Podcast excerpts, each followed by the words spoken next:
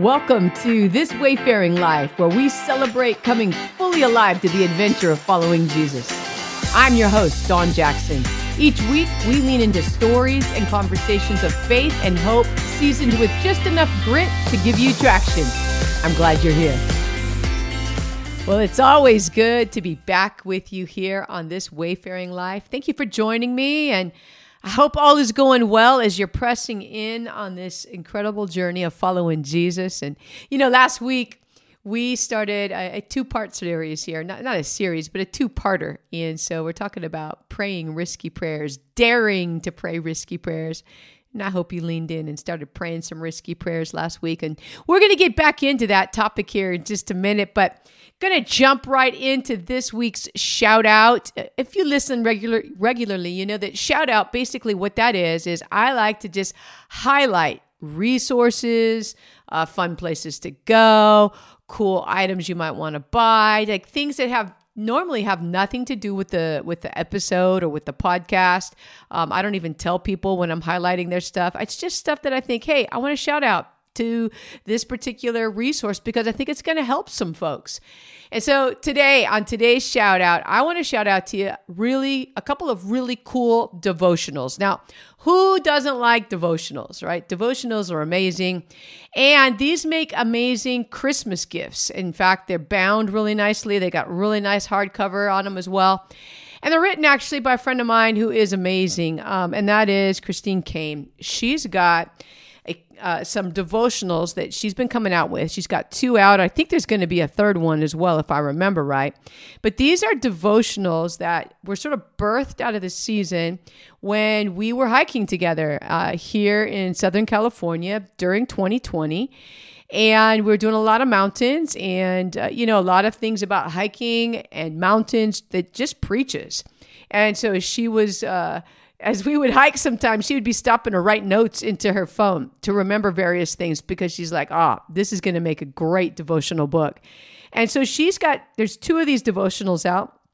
And they are both 100 devotionals. So, as 100 in each one of these, this would make an incredible gift to give to somebody or to gift yourself. The first one came out last year. It's called Resilient Hope. 100 devotions for building endurance in an unpredictable world. I mean, who doesn't need endurance in these days, right? So it's an it's a lot of fun read, and sometimes you get to hear some of our stories of hiking are, are in there as well. And then the one I'm currently reading this one right now as part of my devotional time in the morning. It's called You're Not Yet. It's 100 devotions for building strength and faith for your journey. And um, I'm loving this as I'm working through it. I'm just reading one a day as part of my devotions in the morning when I'm reading the Bible. And they are so encouraging. I mean, if you've heard Chris, you know that she um, She's funny, she's direct to the point, she's lived a lot of life and has just so much wisdom to share.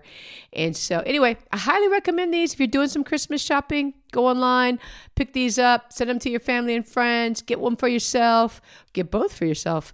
Um, I'll put the link for these in the show notes as always. Well, we're back to daring to pray risky prayers. And so last week, we talked about two prayers. The first one was search me and that's where we ask the Holy Spirit to actually shut to to shine his light into our life and reveal any area in our life that is not where it needs to be because we don't want anything between ourselves and the Lord. And we realize that when we pray that prayer on a regular basis, it helps us to continue to stay sensitive to the Holy Spirit and hear him on a regular basis. That's an incredible prayer to pray, even though it can be a little scary because we might be wondering, "Oh man, is God going to deal with this area of my life?" And you know what? He probably is because he loves loves you and he wants to set us free. And so, search me was the first prayer from last week. We moved on to send me. And that was, you know, maybe it maybe it is send you to some other location, but most likely it's about going to the same locations, place of wherever you work or going to school or um, you know, maybe the gym or whatever it is, but it's actually though with a new awareness and willingness to be used by God to bring his love and his light into those places because God wants to draw people to him and he uses people to do that. And so he's looking for men and women that he can send. And so we talked about sending last week as well. Well, this week we're going to jump into the next two prayers. And this first one, I, I mean, I told you this series, this uh, not series. I keep calling this a series. This this two episode, part one, part part two. They're both a bit gritty. All right, but gritty isn't bad. I think gritty. You know, when you get grit when it's out on ice, and you're hiking on ice and you throw some sand down, all right, then it makes it so it's grippy, right? It gives you traction so you can move forward. Sometimes we need a little grit in our lives to get us moving forward. And so this next prayer is a rough one, but it's a prayer prayed by Jesus himself. It comes to us out of Luke chapter 22, verse 42. Jesus is in the Garden of Gethsemane. It's right before he's going to be crucified. This is the message version of this verse. It says this Father, remove this cup from me, but please, not what I want. What do you want? Now, in most translations, it's translated, Not my will, Lord, but your will be done. That's the prayer. The prayer is, Lord, your will be done.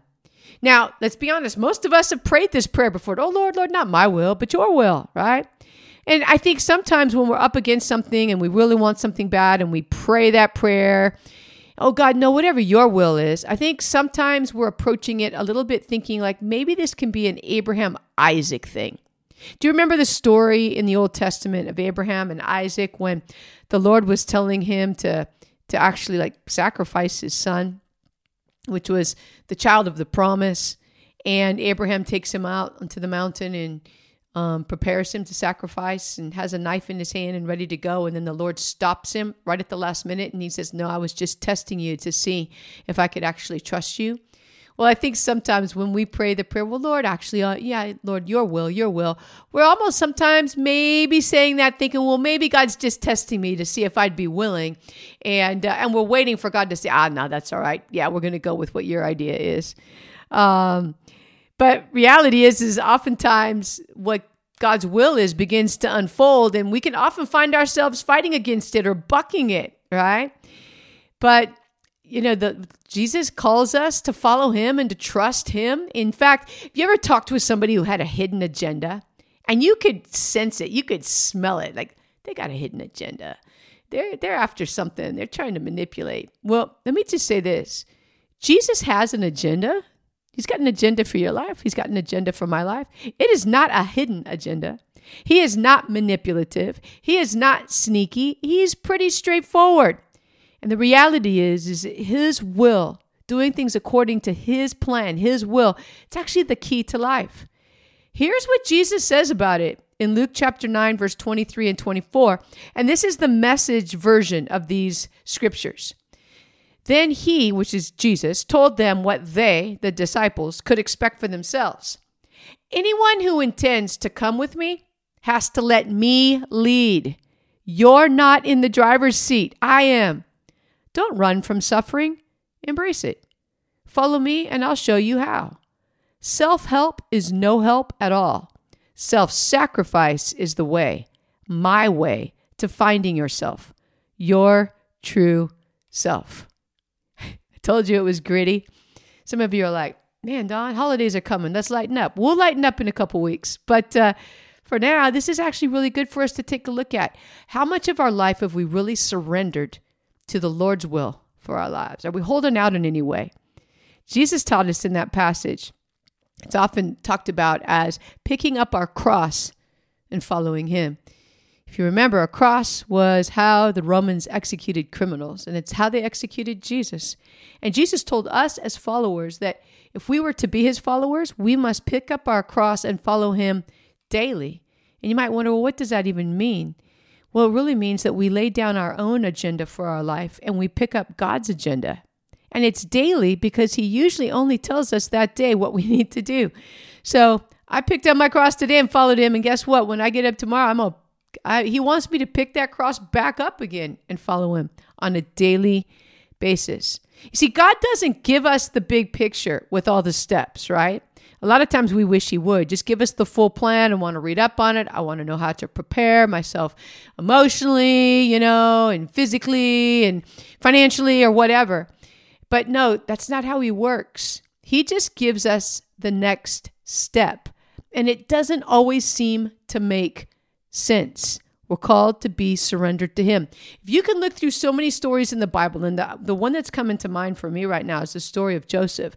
He's given a dream, he's going to rule someday, even over his family members, but then his life seems to take him in the exact opposite direction. Joseph's still called to follow. Now, of course, this is pre, you know, Jesus being in the flesh day, so he's called to follow God and he's you know he's that's the god of his fathers it's his god and to trust him but here he's got this dream and instead he's being picked up by his brothers thrown into a well and then sold into slavery. And then he's living as a slave and is accused of a crime he did not commit and he's thrown into prison and then he helps some people in prison in telling them what their dreams mean. And the one who gets out then forgets about him for a couple of years. I mean, everything seems to be going away from the fulfillment of the promise that God had given him. And yet it was the very pathway that God had for him. And I believe the pathway shaped him to be the kind of man he needed to be, to be the kind of ruler that he needed to be. And God used it all. But he had to stay surrendered to the process, right? And then he ends up, and in a day, everything changed for him. And he went from prisoner to second in command in all of Egypt. We need to trust God. God sees the big picture. If you've ever looked at art, and I've probably brought this up before on a, on a podcast in the past, but there's an art form known, known as Impressionism. And with Impressionism, if you're looking from a distance, it's clear, it all makes sense. But if you get close, it's a bunch of just like marks on a page, like paintbrush marks, and it doesn't seem to make any sense. And sometimes our life might just be a splot of paint. But if we will step back and see we are part of something so much bigger, so much more grand than just our own individual life, and our life matters, it definitely matters. But we've been invited to be a part of this whole the whole family of God. And so we are playing into a bigger story that's not just our individual stories. And God knows the big story. And so he wants us surrendered to his hands so that he can use us to do what he wants to do in us and through us. And uh, well, someday we'll get the chance to step back and see the whole picture, and we will be in awe. Plus, my friends, the Lord knows better your heart than you do. And you might think you know, I might think I know what I really want, but the reality is is that God's will is the place where we find true fulfillment in life. So it says in, in Isaiah, Isaiah writes in chapter 64, verse 8, We are the clay, you are the potter. If you've ever done pottery, I remember doing this in like eighth grade or ninth grade, right? And the clay doesn't tell the potter what to make, right? The potter decides what to make with the clay. The clay is, is to be pliable and to be, if we talk about our own lives, we're to be pliable and to be willing to become whatever our master potter wants us to be. If you remember from a previous episode, I told the story of a missionary who had written out, you know, this little contract to God on what he was going to do for God and how God had had him eventually tear it all up and write a fresh one out that basically was, hey, you sign it like a contract and let me go, me being God, let me write in the details and just trust me to fill in your life. Complete surrender. Um, I know that's that it story impacted my life in such a profound way back in my college days. And I look, and I look even in the last year of my life, how God has led my steps to places I never ever th- even imagined. Um, and it's absolutely incredible, but that comes from surrendering, even in times of sacrifice or pain. So here's what results when we pray that prayer um, a fulfilling we it results in a fulfilling life uh, filled with meaning and value meaning and value because when you're right where God wants you to be, we might not always understand everything, but to know that He, we are right in His very presence, and uh, His purposes are being fulfilled in and through us. Whew, there's no better place to be. So uh, that's prayer number three, right? And then, so your will be done, prayer three, and then prayer number four. Oh man, this prayer, this prayer gets me. Because in Acts chapter 4, we find the early church, right? Jesus has ascended into heaven. The early church has been birthed. The apostles are ministering. Some have been arrested. There's now persecution that's happening in the early church. And where do we find the early church? In the midst of persecution and all that they're facing, they are praying. And here's one of the verses that they're praying out of Acts 4, uh, verse 29. In the Good News translation, it says this And now, Lord, take notice of the threats they have made, because they were, their threats were being made on their life, and allow us, your servants, to speak your message with all boldness. Did you hear that? With all boldness. Like you would have thought they would have been asking God, God, rescue us. Get our friends out of jail. And you know what? They probably were praying also that they would be rescued. We know in Acts that there were times when the disciples, I think it was Peter, that had been arrested. And so they were praying on his behalf, and God miraculously opened the gate. So it's not like you can't ever pray for rescue. Of course you can. But they weren't praying for it here. They weren't praying to be vindicated or to overcome those who were persecuting them. No, instead, they prayed a very dangerous prayer, a prayer that said, Lord, make us bold. Make us bold. And it's dangerous because God might not take them out of the situation. If we pray like this, God, give us boldness in the midst of our challenges.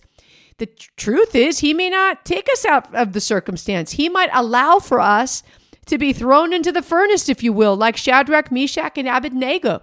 If you look in the story in the book of Daniel, those three men wouldn't bow before the God that was put before them when they had been uh, sent into exile. They refused to bow before any God other than Jehovah. And so they were thrown into a fiery furnace and they were like, Look, our God will save us. And even if he doesn't, we're not bowing. And so God didn't rescue them from the furnace. They got thrown into the fire. But if you know that story, you know that as they were thrown into this furnace, not only were they not burned, they were walking around in there. The king sees them walking around. And it says a fourth man appeared in there that looked like one of the like a son of the of the gods. It's like the a pre-incarnate visit of Jesus himself who joined them in the fire. You see, when we pray for boldness, we might still need to face our fears. We might still need to be in the midst of these situations and circumstances. Ah, oh, but friends, Jesus will join us right in the midst of that, of this, right? So pray, we need to pray for boldness, not, Lord, get me out, right? Out of this family, out of this work environment, out of this school, out of this awkward situation let me let me even correct myself there. You can pray, Lord, hey, if there's a way for me to work somewhere else, I think that's a great prayer and that's awesome. But if we're always praying for escape, if we're always praying, Lord, protect me, protect me, and there's nothing wrong with that. You know, you can pray about being kept safe. In Nehemiah, the book of Nehemiah, when they're traveling, it was either Nehemiah or Ezra. It was one of the two. I can't remember right now off the top of my head. It may have been Ezra. I don't remember. It's between those two. Some of the Jewish people were going back to uh, Judah after being in exile, and the king was told, "No, our God will protect us." And so then Nehemiah or Ezra is praying, "God protect them," because we've already told him you're going to. So please protect our people as we travel back to our land. And God did. So there's nothing wrong with praying for protection. It's just that sometimes our whole mindset can be consumed with being safe. I always want to be safe, as opposed to saying, Lord, empower me, give me boldness to make the best use of these circumstances and to accomplish what you have already determined needs to be accomplished. Right? They were asking for divine enablement, not escape. Sometimes God doesn't want to remove us from our circumstances. He wants to enable us in a divine way to do His supernatural works in the midst of that situation. This prayer, my friends, may lead to facing our fears, which is not a bad thing. And it results in courage and boldness. It's powerful. It's powerful. When is the last time I, or when is the last time you, when did we last pray, God, make me bold? Not like, oh Lord, please don't let them ask me any questions about my faith at the holidays or please this. Or, no, Lord, give me boldness and give me opportunity. And may I boldly proclaim how good you are and your love to those that you bring into my path. God, help me along that line. You know, I'm reminded about boldness as I was thinking about this. I was thinking about a story that I read years ago. Um, that was in this book called The Divine Mentor by Wayne Cordeiro. Now, I've since given that book away, so I can't read it specifically from that book because I don't I no longer own a copy. But I did find um, the story retold, and I'm going to put this link in too so that they get credit. I found this story um, on a website as he was retelling what Wayne had told. And here's Wayne had traveled to China and he was going to train 22 Christian leaders from the Hunan uh, province. And it took these leaders to come in for this biblical training in China. All right. It took them 13 hours of travel by train just to take part in the training. So they couldn't fly, they had to get on a train. So 13 hours in the train. When they arrived uh, for the training, Cordeiro entered the conversation with the leaders and he learned that if caught, while he would be deported, if, if Cordeiro was caught leading this uh, training, he'd be deported within 24 hours. And, but they, they would spend the next three years in prison if they were caught attending this, and yet they were there. In fact, they were there sitting on hard wooden floors in a room that was not air conditioned. And Wayne Cordeiro talks about how when you teach there, you start at like eight or nine in the morning and you teach till five o'clock in the evening. It just goes non stop. And so Wayne asked them, he said, Hey, you know, uh, how many of you have actually spent time in prison because of your faith? And of the 22, 18 of them raised their hand. And so then he asked, Well, how many people do you all oversee? Because this is like China's underground church. And he's like, Underneath you, in the sense of like they've got this system with groups, like how many people did they actually represent represent? And they represented a couple million people in China's southern mountainous region. A couple million Christians were all under their pastoral oversight through small groups, which was just insane and amazing. So, as he was teaching them, Cordeiro asked them to turn in their Bibles to the first chapter of Second Peter, and he only had 15 Bibles for them to use, and there's 22 of them around. So not everybody had a Bible of their own. But this one lady, she had uh, she had this Bible that Cordeiro had brought, and when she heard where they were turning to, she gave her Bible to someone else so that they could read it. And so afterwards, Cordeiro asked her, Hey, you handed the Bible away instead of being able to follow along because he was, and he was able to tell though that she seemed to know every single verse in that chapter. And he found out in talking with her that she had memorized that entire book. She'd memorized Second Peter. And so he was amazed about that. And so he he talked with her about it, and she said, "Yeah, you know the way that it works. She had spent time. He's like, where did you learn to memorize?" And she said, "Well, in prison. Got a lot of time in prison." He's like, "Were you in prison because you were a Christian?" She said, "Yes." Well, how did you memorize? Wouldn't they take the Bible away from you? She said, Of course they would take the Bible away. So, what we do is little bits of the Bible come in, little verses here and there on little bits of paper, and they get passed around. And what you do is you've got to memorize it as quickly as possible because if a guard finds you with it, they'll take it away. But they can take away scraps of paper. But once you memorize it, they can never, ever take that away from me. So, this woman, and not just her, so many others, had committed to memory so much of the Bible so that they could always have it with them. So, as he was wrapping up this training with them, he asked if there was anything he could pray for, um, you know, with it with them about. And so a leader spoke up and asked that Cordeiro pray that Chinese believers would become like believers in the West with the ability to freely worship God. And when Cordeiro says he looked at him, he shook his head and he said, No, I will not pray that. He said their eyes got big and like, what do you mean you won't pray that? He said, in my country, you know, people won't come 13 hours. If it's more than one hour away, they're not coming. They're not going to sit on the floor. If you don't have pews and nice soft chairs, they're not coming back. If it's not air conditioned and comfortable, they're not staying. We've got, he said, we got Bibles where you've got a few Bibles in every single house, yet nobody reads them. But you all memorize the word. You've put it into to, uh, hidden it in your heart and you know it. The things that you're doing with your faith. No, I'm not going to pray that you become like us. I'm going to pray that we become like you. You see, my friends, those people, those people, I'm sure, pray risky prayers, and they're definitely living a risky Christian life. That's what we're called to live, my friends. Ah, to take risks on behalf of the kingdom of God, to pray risky prayers. What happens when we pray the prayer of search me, send me, your will, God, not mine, and give me boldness? What happens when we're willing to go where the Spirit leads? When we're willing to be committed to a cause and, and not be afraid, even if it costs us something or requires sacrifice? What, what would happen when the power of God gives us power to face into our fears, what happens is we will find believers who are sensitive to the Holy Spirit, who hear from God, believers whose lives are filled with purpose, who are living lives that are fulfilling, courageous, and bold believers. This results, my friend, in a dynamic Christianity, a generation that will change the world, a generation of wayfarers, those who are leaning in and trusting Jesus and following Him and staying close to His presence. Ah, my friends, I hope, I hope you'll take these prayers.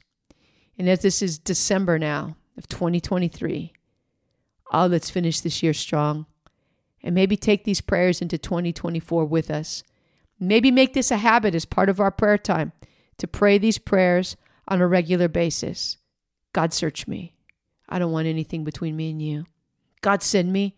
I'm willing to bring your love wherever you lead me. Lord, your will, not my will. I'm not going to fight you on that, Lord. I'll follow you wherever you lead. I'll carry my cross. God, I'm in a situation. Give me boldness to represent you courageously. Gosh, that's the prayers of a wayfarer.